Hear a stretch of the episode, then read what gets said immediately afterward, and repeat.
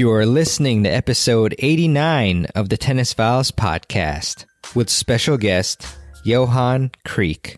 Introducing Coco Gauff's signature shoe. More than just a tennis shoe, it's a fusion of 90s inspired style and cutting edge performance technology. With its sleek mid cut silhouette, it's designed to enhance speed and power on the court. The multi piece upper construction delivers high energy return for players of all levels. Whether you're a seasoned pro or just starting out, the Coco CG1 empowers you to dominate the game. Learn more and purchase the Coco CG1 at newbalance.com.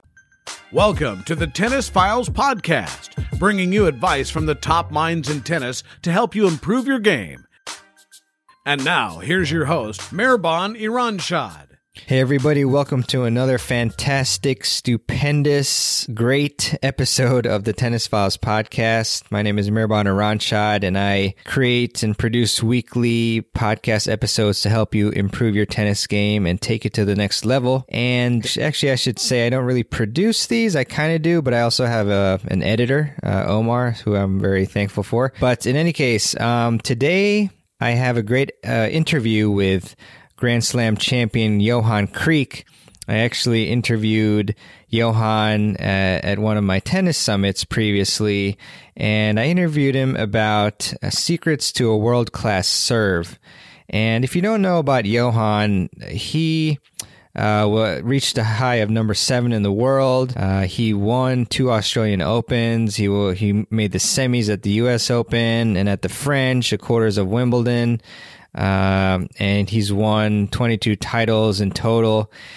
Uh, he's beaten some incredible players too, like Andre Agassi, Jimmy Connors, John McEnroe, and Bjorn Borg. And so uh, it was definitely an, an honor to speak uh, and interview uh, Johan Kriek uh, to figure out, you know, how it was when he played back then and uh, he's teaching. He has actually has an academy, and so he's teaching players, you know, everything that he's learned and continues to learn. And so I think he's definitely a wonderful guest to have on the podcast.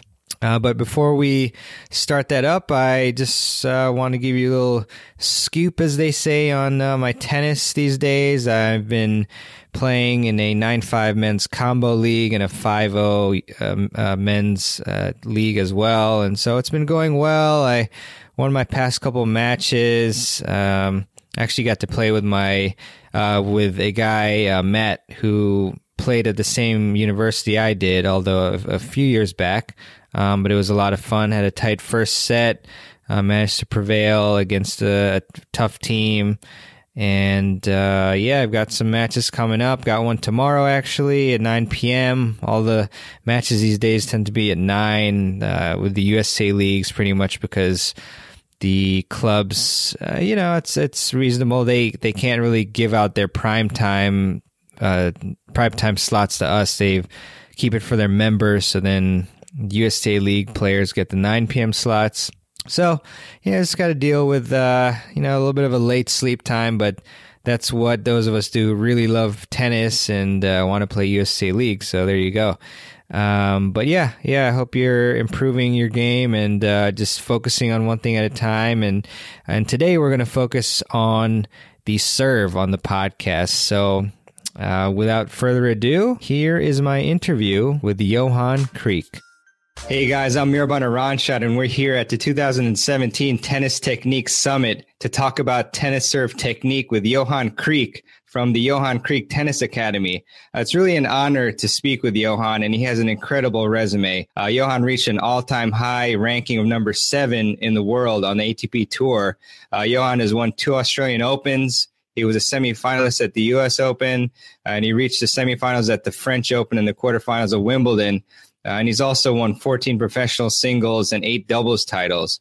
Uh, Johan Kriek has beaten some of the legends in the game, including Andre Agassi, Jimmy Connors, John McEnroe, and Bjorn Borg, which is just uh, simply amazing. And Johan is also the founder of Johan Kriek Tennis Academy at the PGA National Resort in Palm Beach Gardens, Florida. Uh, Johan, I know you have really a crazy schedule, uh, you know, and so I really appreciate you joining us on the Tennis Technique Summit. Well, this is all new to me. My wife is the smart one. You know, she's the IT department, the billing department. She's the one that puts me onto this thing. So uh, it's a pleasure to be here and uh, nice to make your acquaintance. So I'm looking forward to answering some questions. And yeah, I, um, well, I had a very lucky career, man. I, I played a long, long time. And, uh, you know, when, uh, when you grow up on a farm in Africa, you, you, you're not, you don't dream too far because it's it's, it's so unlikely, you know. And uh, so when I started to play tennis and uh, just kept climbing the ladder and just kept trying hard and just kept going and going, and you know, lo and behold, what happens when you try, you don't expect too much. You can really shoot for the moon and maybe hit Mars, you know. So it's uh, it's been an amazing experience for me. Fantastic, Johan. Yeah, you know your your story and what you've done and accomplished is uh, very ex- inspiring to all of us, and uh, it's really uh, just a pleasure to talk to you again. Um, so, Johan, I'm just going to ask you, you know, about how we as uh, mostly amateurs listening here can improve our uh, technique on our serve uh, so we can hit it more consistently and effectively. But I first want to ask you about the evolution of your serve. Um, so, first off, um, how important was your serve to your success in winning you know, multiple Grand Slam titles? Well, I think, uh, you know, to answer that question is a little bit, uh, let me back up a little bit. Obviously, when I started to play tennis, I was a very young kid and we were playing with wood rackets. So, you know, I morphed from a wood racket to a metal racket player to a composite player to a graphite player. So, I mean, I went through all four types of technologies. And, uh, you know, the sweet spot in those rackets back in the 70s and 80s were very small. I mean, and we were serving and volleying with wood rackets and we were serving and volleying with metal rackets. And uh, it was uh, it was a very interesting time. And uh, I think that's why a lot of the coaches of my era are are being sought after because I think we just have such a rich understanding of the game, and uh, if you if you're still current, you kind of you kind of know where you came from in a big way, and you know where most of it is going, and it's very very thin. Uh, the you know the, the, the new technologies, especially on the string side of things, uh, have made an average player very very good very quickly, and uh, the superstars are even that much much better. You know, so um, but the serve was a was a big part for me. I um I think, uh, and I try to teach this to my kids in the academy too, is that if you don't really understand your strengths and your weaknesses and what type of a player you are today, then I think that you uh, you will never really reach your ultimate potential of what you can do. So it's very important that you know who you are as a player. Uh, you know, just to give you a great example, I mean, obviously, a John Isner is never going to be a Ferrer, and a Ferrer is never going to be a John Isner, even though they play on the same tour and they're in the top 20 in the world.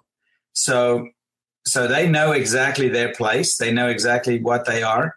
So to come back to my personal experience is that I was not the tallest guy on the planet. I'm five foot eight and a quarter, and I think I'm shrinking.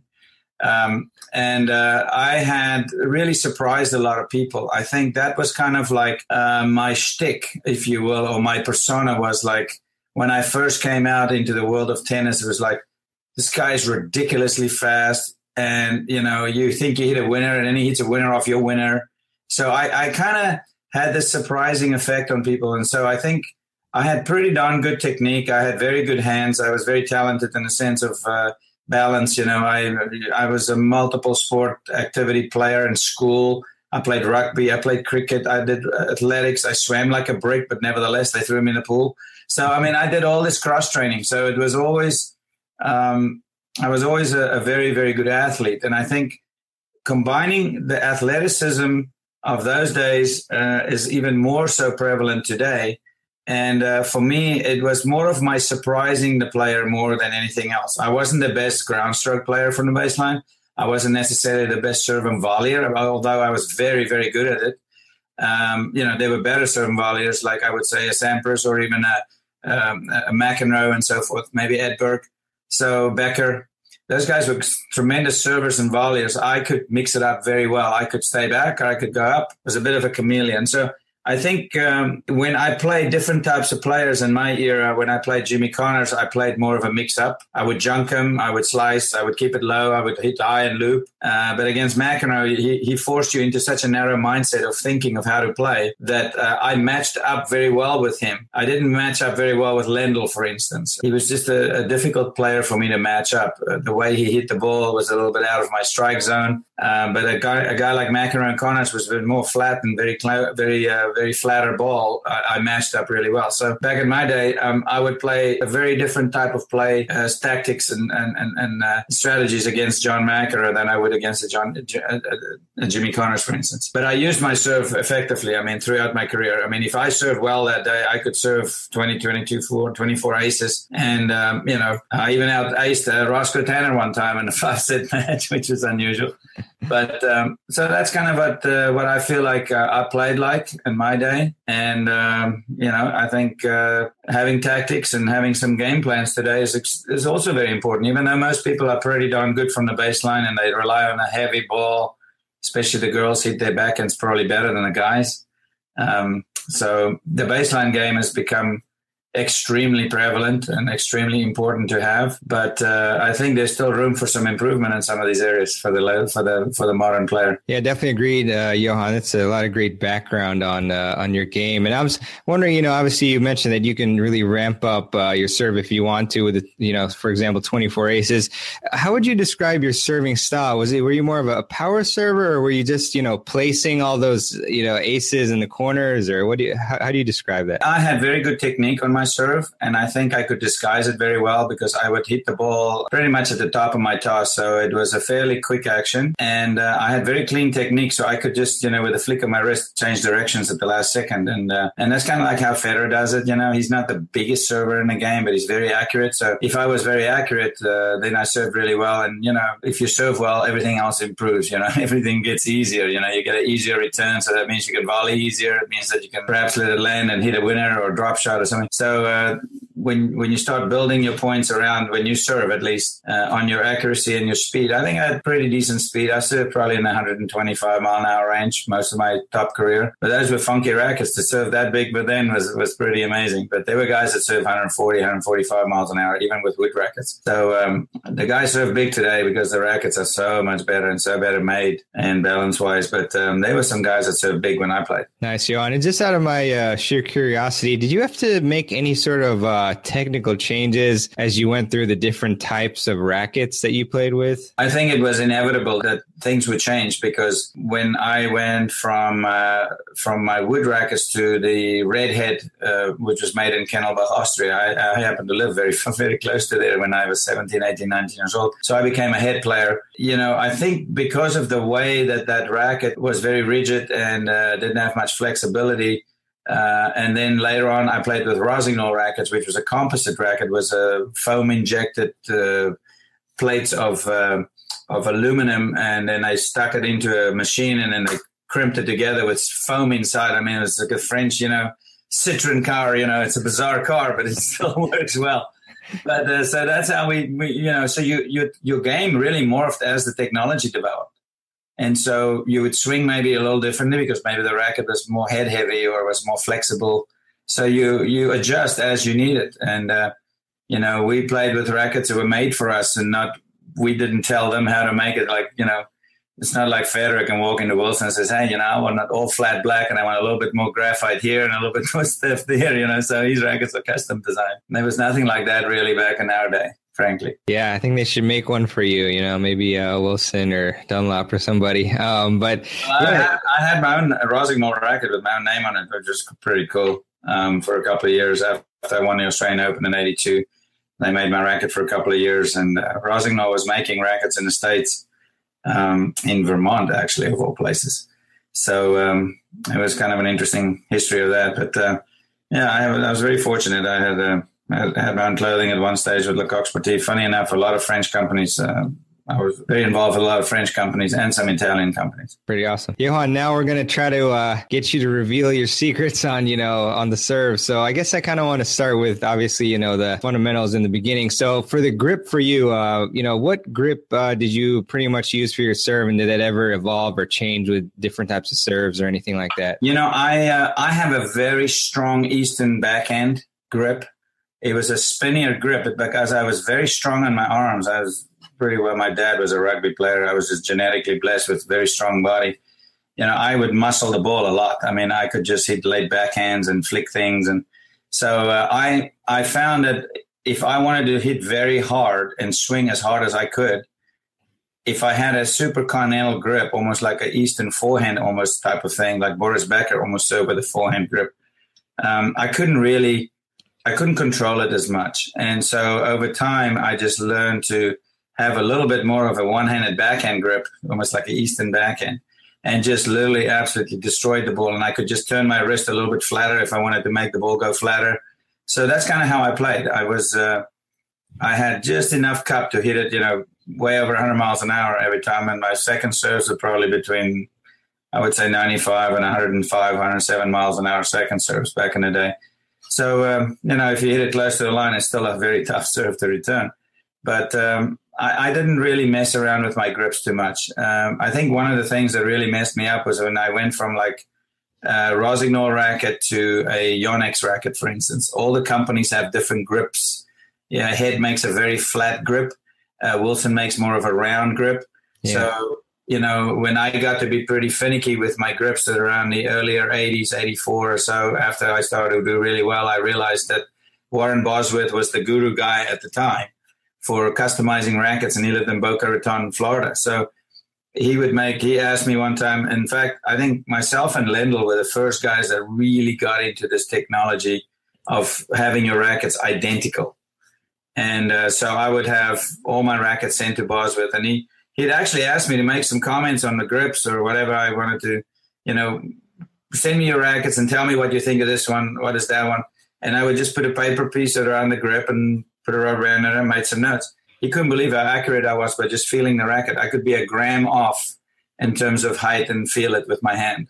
So we were very, very finicky with our with our feel of the racket, the weight, and obviously the size and the shape of the grip. Some rackets I would get from a factory, I couldn't hit a ball with it, and then the guy goes, "Yeah, the grip was completely off two millimeters too much to the right, so the head was a little bit shaped differently when you hit the ball." So just little things like that, you know. So that's why the guys are pretty accurate nowadays uh, with uh, the customization of their rackets. It's a, it's an absolute must. Yeah, it's really incredible how much it affects uh, you guys at that level of the game. Um, and so, you know, you mentioned uh, obviously that you use sort of a Eastern backhand grip on your serve, which is uh, great to show that you know there's different ways to to do things, and you can still be very successful. But for most of your students, do you, is there like a, a, grip that you personally recommend to them um, on the serve? Yeah, I would would say there's a regular continental grip is pretty much a very safe bet to go with. Uh, if I see a kid shows up in my academy, you know, uh, not every kid starts with me. I mean, then I'll just be a beginner and a, and a customization type of coach for. Uh, for up and coming players, take 20 years to develop it. And a lot of kids come to me and they're already pretty well developed, uh, have their own types of uh, styles and so forth. So when I see genius, I leave it alone you know, I'm not gonna. I'm, if a, if a Nadal or a Seles or a, or a Santoro type of player shows up at my front door, I'm actually enjoyed it. I enjoy those types of players because you don't see so many of them. It's so few that you see it so rare, and by dexterous people. And you know, I, I find it kind of the spice of tennis life, if you will. Um, but I, I, would say, you know, I, I, play middle of the road for my regular kids, pretty much continental grips on serves. If I find that the girls don't really feel that they get enough spin on the ball, then I may make a tweak and change it to a two millimeter over so it feels a bit more spinny for them. Um, and that's about it. But I, I, I, play pretty much middle of the ground with the grips on the serve. Gotcha, Johan. And so apologies in case I get this wrong for some reason, but when, when I was watching old videos of you, I think, you know, for the stance part of it, uh, you would you have had a pinpoint stance, and I think you might have brought your feet, uh, foot across. But I was just wondering, kind of your thoughts overall on on the stance of the serve. Yeah, I mean, uh, obviously, you know, guys like a McEnroe completely stood sideways, and and you know, he just had his own way of serving, which turned out to be one of the best ways ever of that era. Um, But uh, for me, yeah, sometimes I think you know if if you look at anyone's career, I think if you look at the young Federer at 18, 19, and how he plays when he was 25, and when he played when he was 30, and now he's 36, 35, I think you'll see that the things do change over time and whether you like it or not, things do change. And uh, I think from my from my perspective, I think I ended up just by sheer not paying attention because I really didn't. I, I, I, didn't really. I was more of a sensei player. When I when I mean by that is I feel the ball, I feel the way I play. I was very, very, I was very, I was very observant, and I was very uh, in tune with what's going on around me and what's going on with the with the opponent. So I was more of a sensei player versus a abstract player looking at my feet. Oh, I got to stand two centimeters this way and then my. I'm not that type of player. I'm a complete feel player. And so what happened with my right foot, I never really planted it next to my left foot. I kind of almost slid it in front of my left toe. So I was kind of like weird stance, but I could, I, you know, I was, I felt all right. And uh, no coach ever told me, hey, you know, kind of looks funky, you know, you got to be maybe different. So I just kind of kept it going. But, you know, over time, if I look at my surf now, you know, even when I was in my 30s, I mean, I probably was a bit more cleaned up at the bottom end of things. Gotcha, Johan. That's great insight there.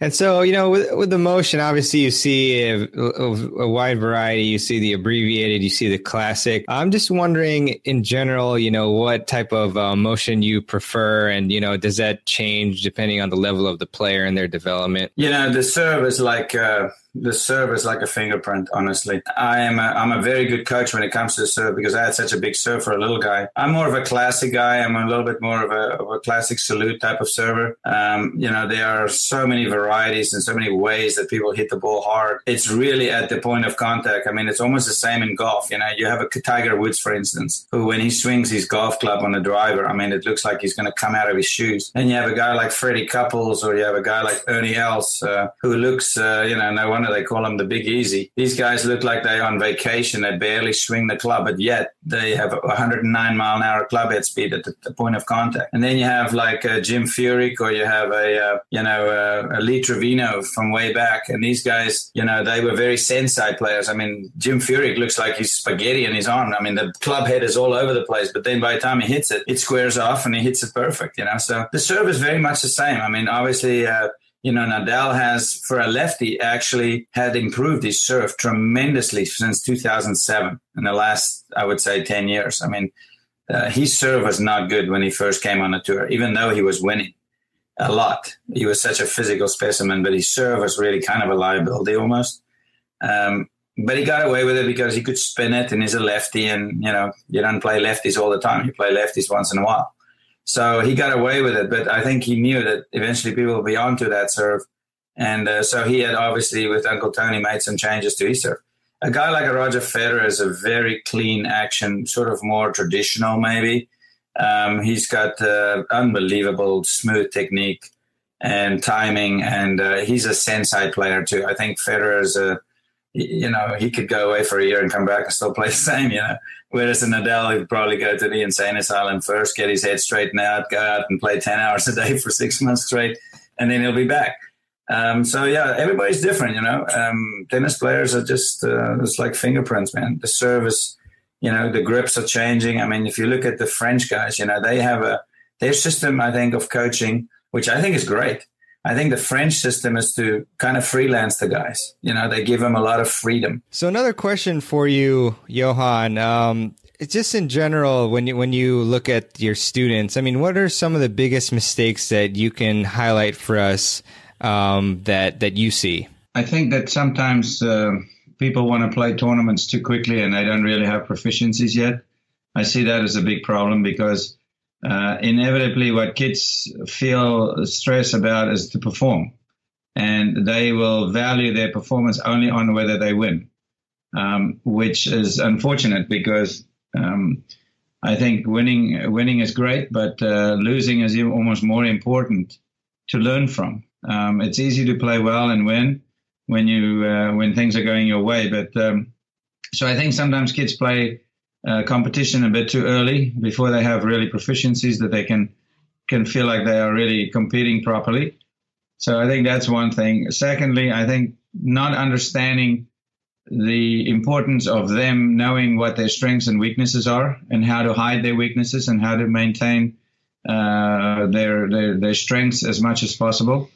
Um, I think that is an extremely important aspect, and uh, you know tactics and, uh, and, and and aspects of that. Um, I think a lot of kids uh, when they don't understand their their tennis persona, uh, they flop from one mistake to the next, and it just becomes a ball of wax, and then you have the you have the mental complete meltdowns and the flare ups and the and the complete uh, you know they, they can be patterns developed because they they are not proficient mentally they're not proficient in understanding who they play sometimes uh, maybe sometimes kids are too involved with only on their side you know there's three stages of uh, of development I feel in the junior re- uh, ranks uh, in tennis one when you first start uh, you only worry about you and the ball Okay, how far am I from it? Can I hit it?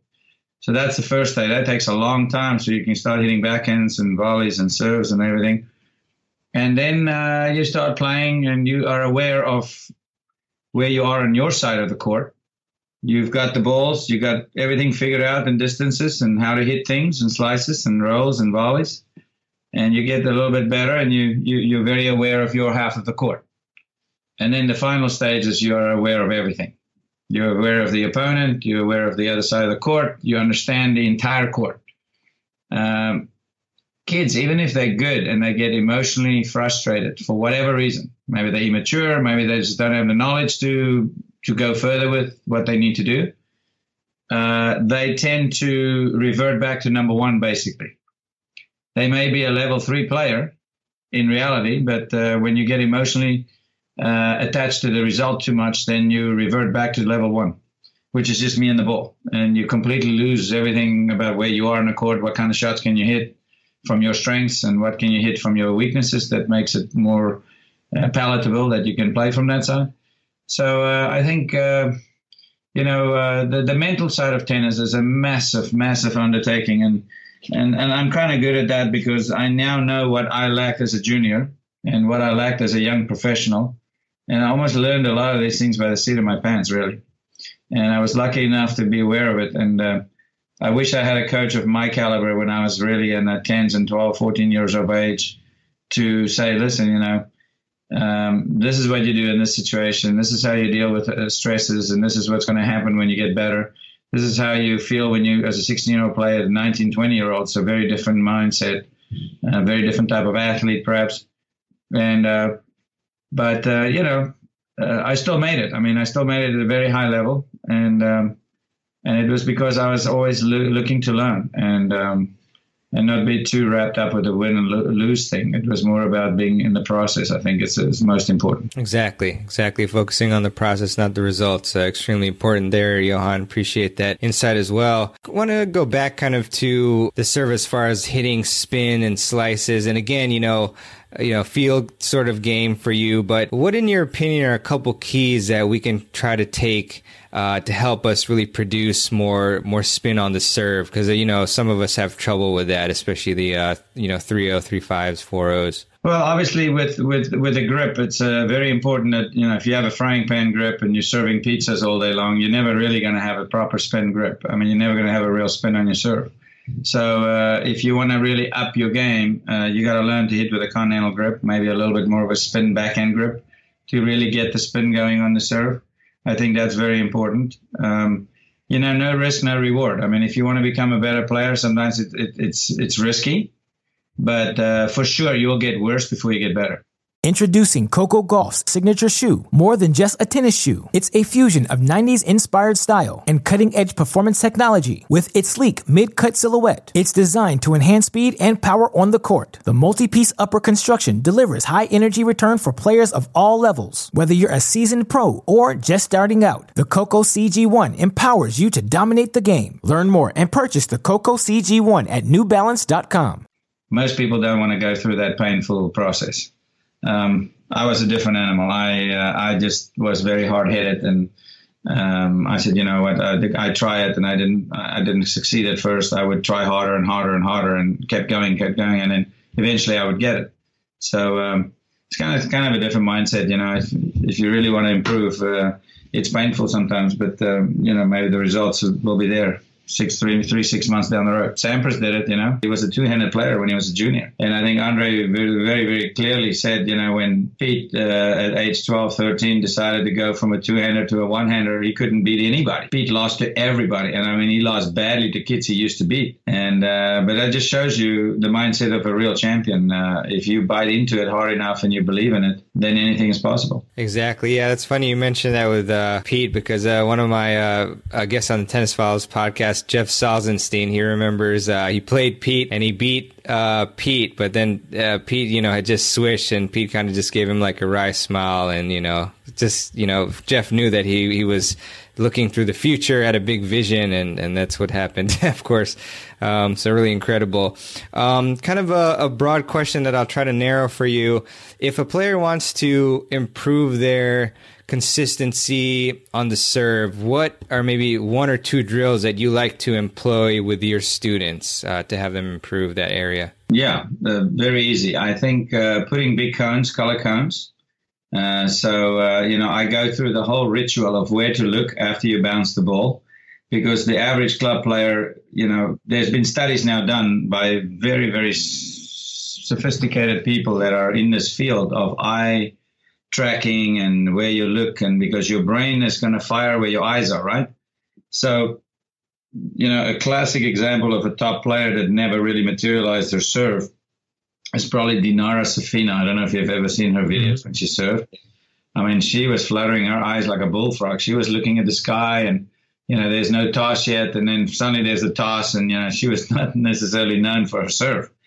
So the eyes play a massive role in your accuracy and uh, your smoothness of what you envision you're going to do. So I'm a big, I'm a big uh, proponent for visualization.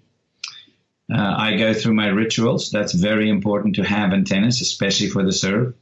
If you get nervous and you used to bounce the serve five times, but now you bounce it twice, you're going to be out of rhythm, even though you bounced it. It's funny how the human mind is. We are creatures of habit. So if we teach ourselves really good habits with good coaching, you know, from a very young age, then you're going to have that portion done. Okay, so you can go on to bigger and better coaching. So uh, very important to stay in your rhythm uh, and your rituals. Two, um, proper technique uh, for your grip. Three, if people are not very accurate, I'll start them at the service line and learn to serve with spin and just move them back two feet at a time. You serve five from here, you serve five from there, and you keep moving them back, and pretty soon you're at the baseline. And um, you know, so I like to do things in step-by-step progressions, make it easier for them to have some, you know, some some results, and uh, and you methodically get them tougher and move them back and uh, put your cones out, color cones. You know, there's basically three spaces that you divide the service box in. It's either wide, body, or T. And um, the same for the ad court. Now, you know, if you want to become much more in depth about these things, if you're really a competitive 4 0 player, you know, let's go through the rituals of serving to the deuce court and practicing to the ad court there's there's a lot more points, mega points I call them, which means you either win with one point, you win the game, or you lose the game with one point. So if you look at how many times you can win or lose the point from which side more than the other side, obviously you want to practice your ad side a lot more than your deuce side. Think about it. There's only two ways that you're going to win a, a deuce point 40 15 or 15 40. There's two. But on the ad side, there's six. Love 40 40 love. Add in, out, out. 40 30, 30 40. I love 40 40. So, I mean, it's just a lot more points there that I quote mega points. Okay. So, you better learn to practice. If you're really competitive, practice your ad court serves like crazy because those are the more important ones that you can probably have more success. That's a brilliant point that I've actually really never heard uh, before. I mean, that's great, uh, great analysis. I need to trademark that. I'm the only one that's ever figured. That's right. You heard it here first. Well, maybe someone else has heard it from you, I'm sure. But um, yeah, great stuff, Johan. Somehow Einstein already had that one down a long time ago. Yeah, along with his other five billion formulas. Um, so one question that's uh, you know might be tough, but what's one myth about the serve that you know you'd like to just dispel for the audience? I think in today's tennis, uh, I think that the return of serve and the defender skills needs to be on par with the big serve. I don't think you can really be competitive in today's professional tennis if you don't have magnificent return skills, which is defending, uh, and have tremendous skills in, uh, in, in negating the power that comes from the serve. Uh, whether it's returning uh, a Isner serve or returning a pinpoint accuracy like a like a Federer, for instance. Uh, so I think uh, the myth of your serve is the most important thing in tennis uh, it's not really true anymore. I think uh, defending skills are just up there as, as, as, just as important. That's a good one, Johan. Yeah, I mean, it's very important. And Like you said, you know, all the, there's different sorts of players. So maybe for John Isner, you know, that's most important. But for a lot of others, you know, it's not necessarily like that. And, you know, another thing I want to just ask you is, uh, you know, what is one actionable tip that you would give the audience to help them improve the, the technical part of their serves? I found that, uh, you know, again, the toss is probably probably the most important because if you you could have a perfect grip, perfect stance, perfect wind up, but if your toss is in 15 different places and heights, then you're going to have 15 different serves. So you need to learn how to toss, and and uh, I feel like uh, you know it's scientifically proven that we have more nerve endings in our fingertips. So you should hold the ball with whatever hand that you toss it with, pretty much more in the last two digits of your fingers, rather than in the palm of your hand. So I think that way you will be a little bit more accurate at leaving the ball in the sky. Uh, you may have a much smoother transition. I like to teach my kids where you know they they don't flick the toss up; they kind of pendulum it down and come up with uh, the toss a little bit faster. For the better players, we do work on the lag of the racket hand a little bit so they can get a little bit more pop. Um, but that's a long term process to work on, and everybody is different. But I would say for the average player, really learn to toss accurately. And you know what you can do is, is you can get these like head makes a lot of rings, and you can put them in front of your left foot if you're a righty, and then you put it up your right foot if you're a lefty. And uh, you know, um, try and toss the ball in that in that ring. You know, every uh, every four out of five balls. I mean, I think you'd be you'd be learning to to be more accurate with your toss positioning, and that'll help your serve become more reliable. Gotcha, Johan. And sorry to get into to the minutia of the the toss technique. You know, maybe it's not that important, but as far as um, you know, a couple of variables. Do you prefer straight arm uh, to minimize any sort of uh, you know extra movement, and also you know, as far as the palm facing, do you really care? Do you think there's a the any the, the uh, particular angle of the palm, you know, facing down, facing sideways, facing up that uh, you prefer? I think you know, from my from my point of view, once the fingers and the, and the ball leaves the hand, there's no reason that your hand should be in any shape or form dropping. I, I suppose, but uh, you know, if it twists a little bit, you know, people I've seen girls that you know, I mean, it's just unbelievable. Their hands go completely the other way, and I'm like, how the hell did they figure that one out? But that's how they serve. And uh, so, as long as it doesn't impact the toss if the toss is perfect, who cares what happens to your hand? Do you turn it this way, that way, this way? It doesn't matter. I'm sure that some of the sponsors would like to turn the hand this way to show the uh, Rolex watch or something. I don't. Yeah, it's true. I mean, it makes for more beautiful uh, looking tennis. So, Johan, what's the best advice that you've ever received uh, for your serve that you can remember? You know, I think limber wrist, and uh, I never had calluses on my hands when I played tennis. I never, I never had blisters on my hand.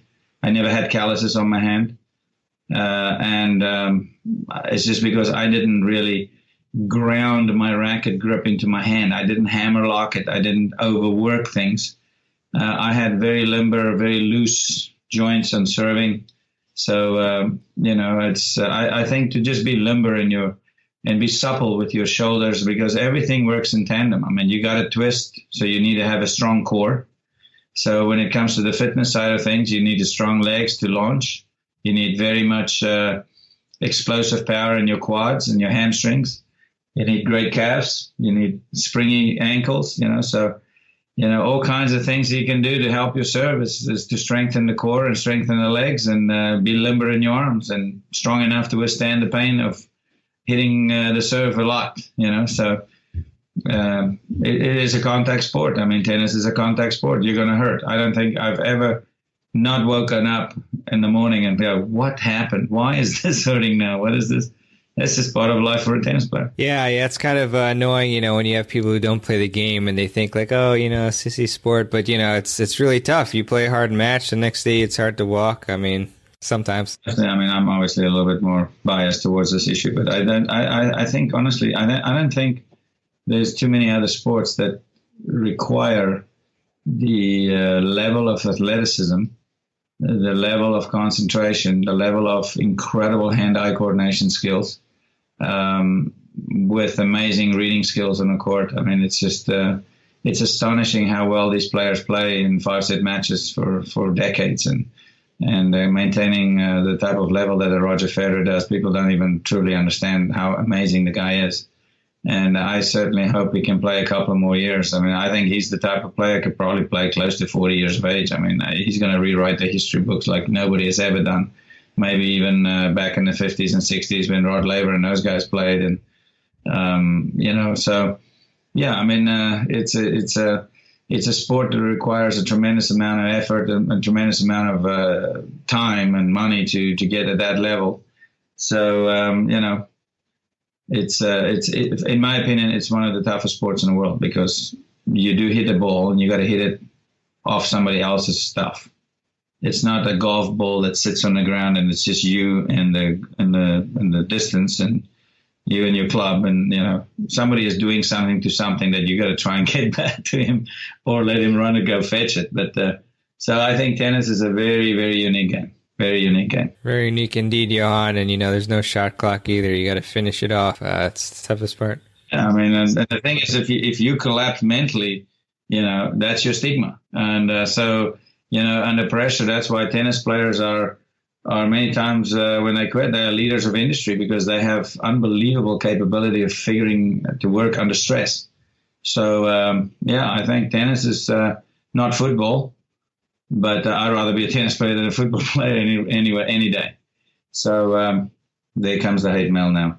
Um, but uh, anyway, it's uh, for me, it's, it's it's it's a unique sport. I just I, I just think it's a this mono a mono thing and being able to be out there for four and a half five hours and you finally win. I mean, there's just nothing like it. Yeah, for sure. Best sport in my opinion in the world, of course. Um, Johan, before I ask you about, you know, what you're up to in the Johan Kriek Tennis Academy, uh, any closing thoughts on, you know, on technique uh, on the serve or technique in general? Yeah, I mean, obviously there's so many points to think about on the serve. I mean, am I standing sideways on the line? Am I more at a 45 degree angle?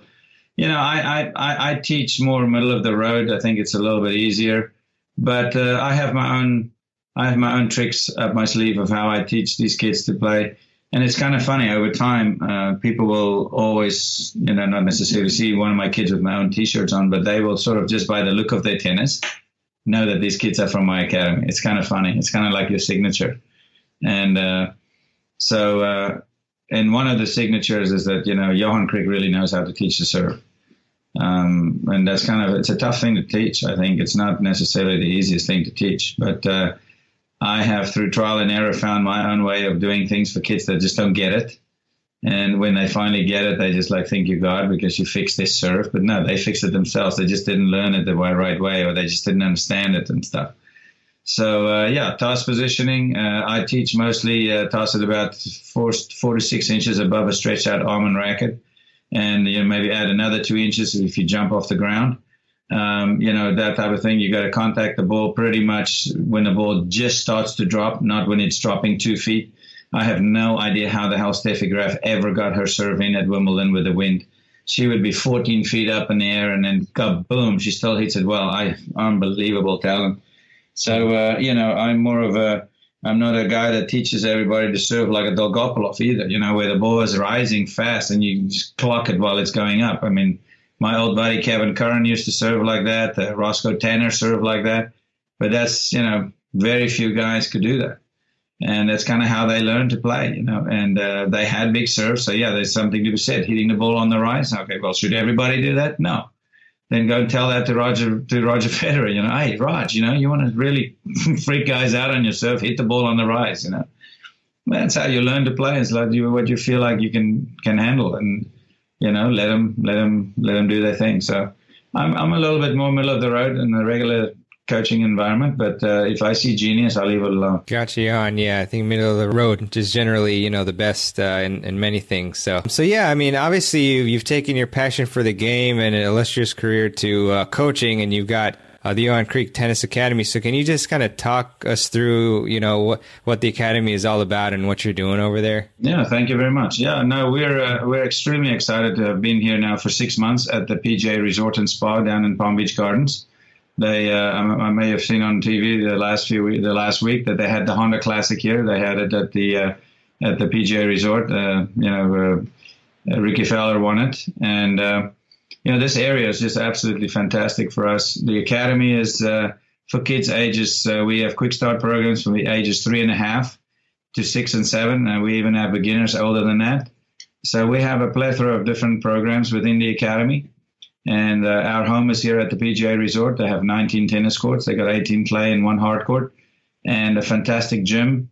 Uh, lots of things for us to do. We can uh, we can do mental training in our classrooms upstairs above the gym, um, and we have uh, former pros or touring pros or ITF players coming in periodically to train with us, and the coaches come, and you know they always wanted to have my input as well, and um, it's just really you know that's I know so much about the game and the professional game. I stay current. I go and watch a lot of tournaments. I go to the Open. I go to Wimbledon. I go to Miami. Go to a couple others.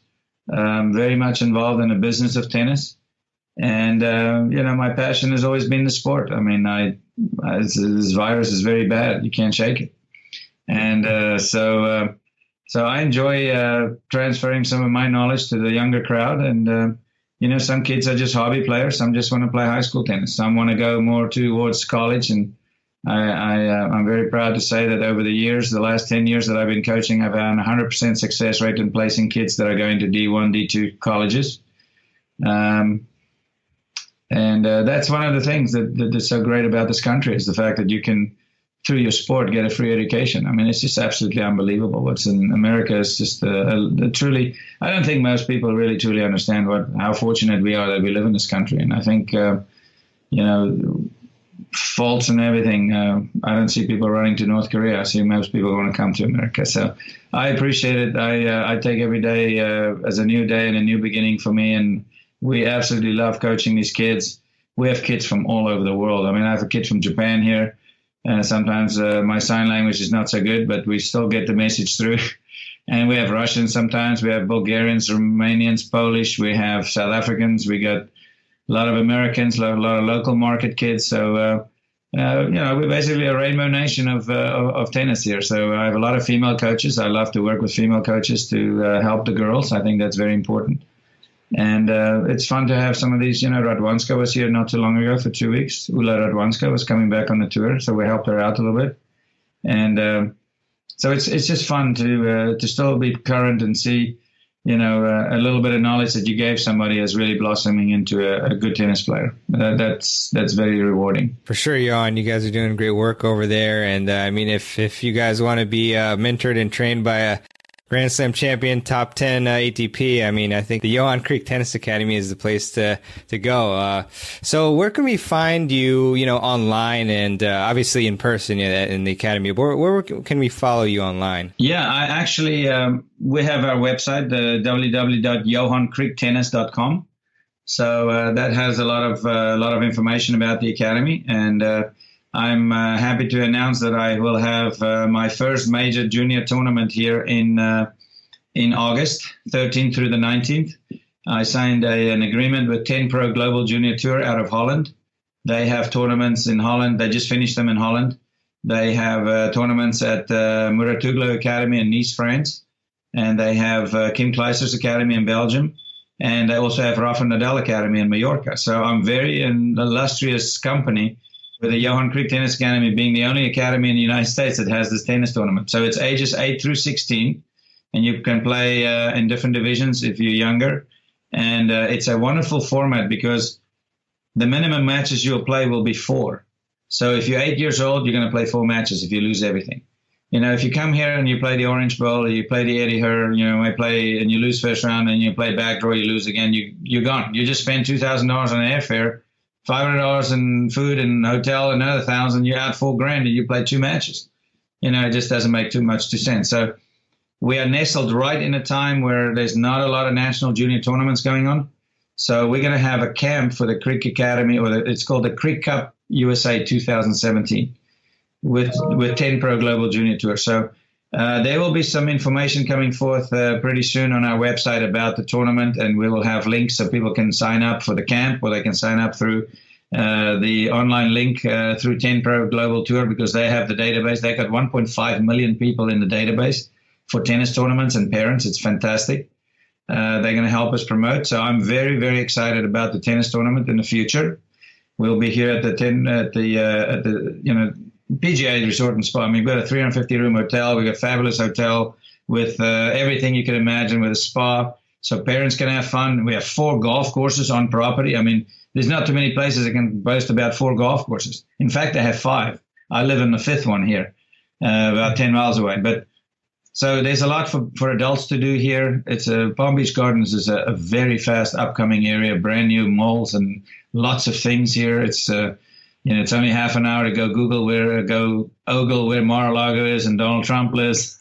it's a lot to be done here, um, but. Uh, so I'm very excited about the tournament. Um, I found him online. I mean, the guy didn't seek me out. I seeked him out. And the next thing we discussed it, and he goes, "Well, we wanted to do something in the United States," and I won out because we have this wonderful facility uh, with a hotel on property, so you can walk from the hotel to the tennis. So we'll have that, but we'll have a nice tennis camp from the 7th through the 12th of August as well. So that kids that want to come and prepare because it's very hot that time of year. It's dead of summer in August. It's very hot, so we'll probably, play from eight to twelve, and you know it's going to rain. And then we'll play again late in the afternoon till maybe eight o'clock at night. So we'll have eight hours of tennis a day. So uh, you know I'm very excited about that. And then on top of that, I'm uh, hoping to finishing my own Johan Kriek tennis app uh, this year. Maybe latter part of the summer we'll finish it off and uh, that's going to be very multifaceted. I um, I love to tell stories. I've always been a kid that could tell great stories, and um, you know, there's just going to be. I'm I'm I'm I'm known to be a tennis player, but there's so much more to my personality and what I do. I love to cook. I love to travel. I love wildlife. I like photography. I like uh, politics. I like uh, issues, and uh, I'm I'm it's going to be a it's going to be a lively app. Let's put it that way. There's going to be a lot of things in there. That's awesome, Johanna. That that sounds so interesting. I have to get you on the podcast sometime. We can talk about all that stuff. Uh, that'd be incredible. But uh, Johan, I just want to thank you really so much for all your time today, uh, for everything you've done for the tennis community that you continue to do.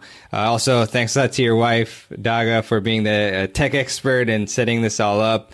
Uh, I mean, I just really appreciate you coming on to the Tennis Technique Summit and, and giving us a lot of great advice. Uh, you know, thanks and all the best to you. Thank you very much. It's a pleasure to be with you. And uh, like I said, you know, if in doubt, crush it. That's it. awesome advice. Thank you so much, Johan. All right. I really hope you enjoyed my interview with Grand Slam champ Johan Kriek. Johan, thanks so much for speaking with me uh, on the summit. And I'd also really appreciate it if you all would subscribe to the Tennis Files podcast, and you can do that by hitting the large subscribe button. I don't know if they're all large, but uh, the subscribe button on your favorite podcast app that you use to listen to the show.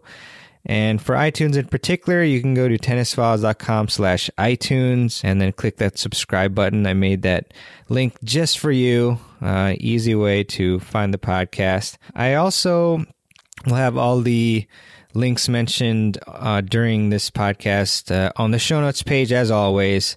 And this one will be at tennisfiles.com slash 89. And uh, you can read the summary, even though you already listened to the entire episode at this point uh, of the podcast. And to get more episodes, simply go to tennisfiles.com slash podcast. Uh, that's uh, I have a huge uh, player there, smart podcast player uh, that you can where you can access all the episodes, and you can of course once again go to any podcast app that you use and just search Tennis Files, the Tennis Files podcast. And if you're subscribed, you won't even have to search; it'll automatically be downloaded to your app, which is the great advantage of subscribing, and it's super easy. But uh, yeah, really, uh, really appreciate you listening to the show. And before I forget, I would like to leave you with a quote, as I often like to do at the end of the show. If I don't, then my video editor or my audio editor for the podcast, Omar, uh, hits me upside the head with a virtual slap uh, via Facebook emoji. And uh, the quote today is by Victoria Austin. I hope I pronounced that correctly. Um, and Victoria said, we only have a certain amount of energy for each day. If we use it for the wrong purpose, if we focus on the negative or dwell on whoever hurts us, then we're not going to have the energy we need for the right purposes. And that's very true. I mean, you really need to uh, understand that you don't have infinite amounts of energy, so you might as well focus it on positive habits and actions that will get you to where you want to be the most and to not waste them on uh, unimportant things. You know, obviously a break's fine or, you know, just uh, some sort of uh, fun excursion or whatever, but uh, definitely keep your eye on the prize and, uh, you know, it takes a lot to become great uh, if it was easy, then everybody would be a fantastic, amazing player. So uh, keep working hard and uh, appreciate all your support uh, for the podcast and uh, the blog and the summit and everything. And I'm working ridiculously hard right now to put together the summit. Uh, if you have any suggestions as far as really, really top notch coaches, I only have a few slots left at the moment uh, for the summit, which uh, is slated right now for mid May. Uh, then feel free to email me at mehrban at tennisfiles.com. That's M E H R B A N at tennisfiles.com. Uh, and yeah, just working to put together the best summit uh, that I can and uh, trying to improve it. Uh, this will be the third year. It's got some fantastic names once again and uh, great content. And uh, I'm just trying to help competitive tennis players win more matches and reach, you know, your your potential. So. Well, that's all I have for you today. Um, but thanks again for listening, and we will see you on the next episode of the Tennis Files podcast. Take care, everyone. Thanks for listening to the Tennis Files podcast. For more tips to help you improve your tennis game, visit tennisfiles.com.